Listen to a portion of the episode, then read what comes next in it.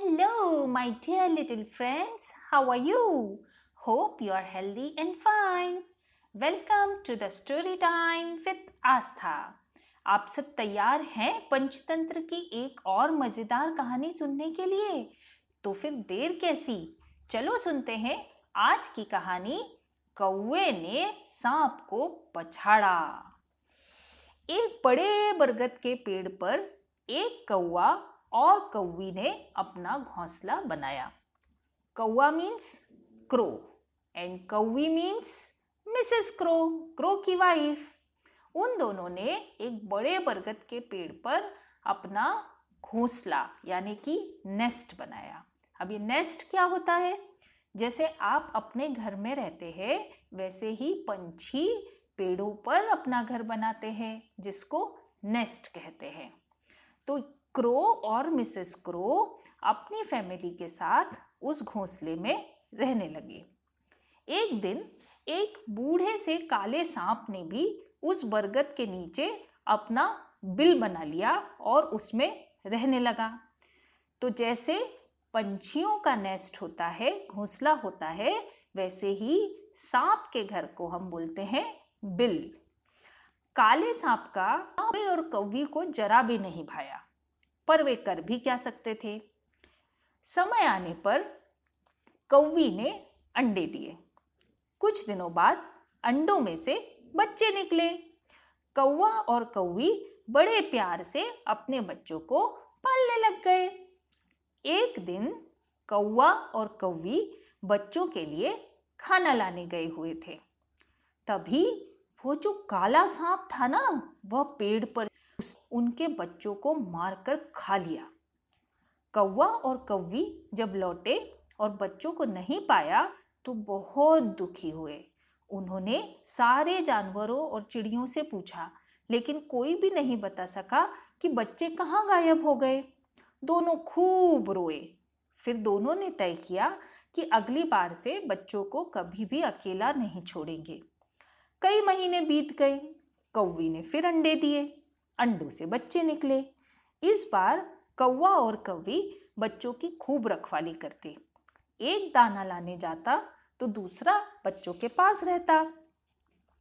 इस तरह से दोनों बारी बारी से अपने घोंसले में रखवाली करते। एक दिन कौवी ने देखा कि वही बूढ़ा काला सांप धीरे धीरे रेंगता हुआ पेड़ पर चढ़े। वह सांप को भगाने के लिए ज़ोर ज़ोर से काव काव करने लगी। लेकिन सांप पर इसका कोई असर नहीं हुआ। वह पेड़ पर चढ़ गया और बच्चों को फिर मारकर खा गया। कौवी बहुत रोई। उसके आँसू रुकते ही नहीं थे।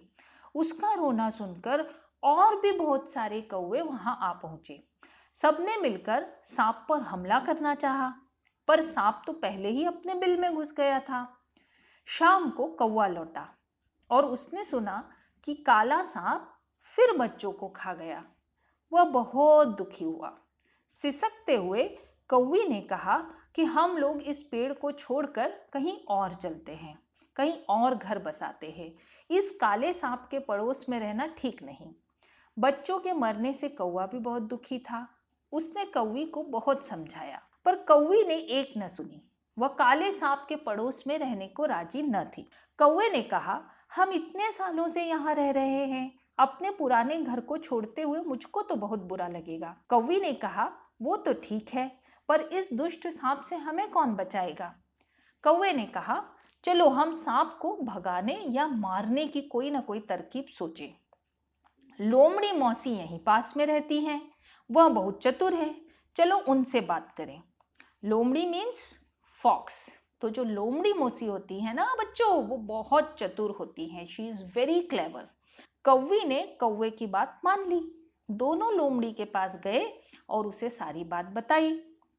वे बोले, हमारी मदद करो मौसी, इस सांप से हमें बचाओ, नहीं तो हमें अपना घर छोड़कर कहीं दूर जाना पड़ेगा।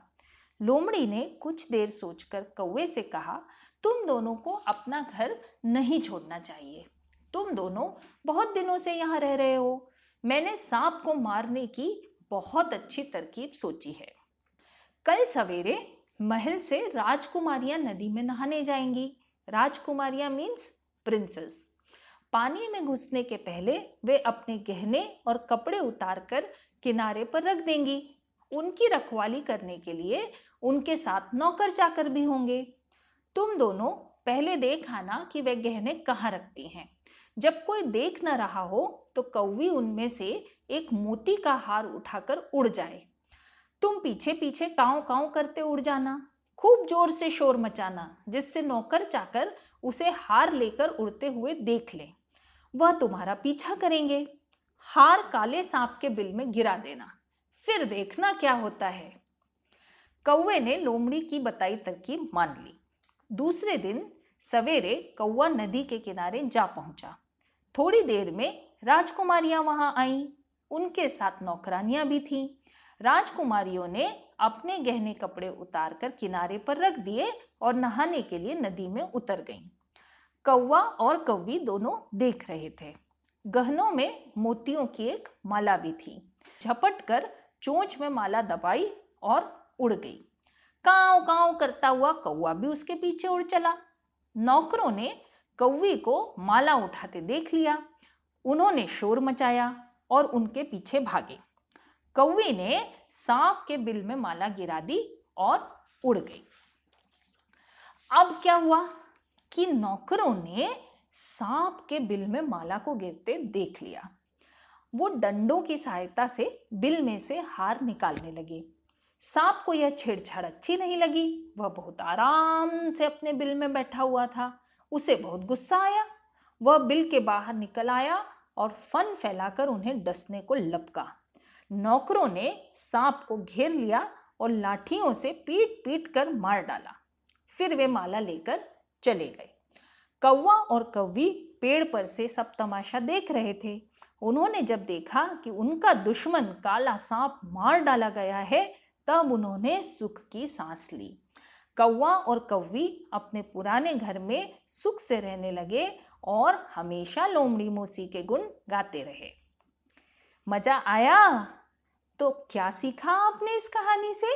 What is the moral of the story हमने सीखा कि प्रॉब्लम्स जब आए तो उनसे भागने की जगह हमें उनका सॉल्यूशन निकालने की कोशिश करनी चाहिए।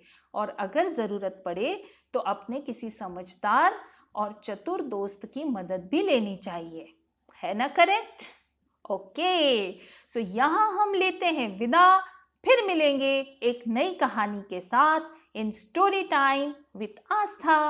तब तक take care stay blessed love you all bye bye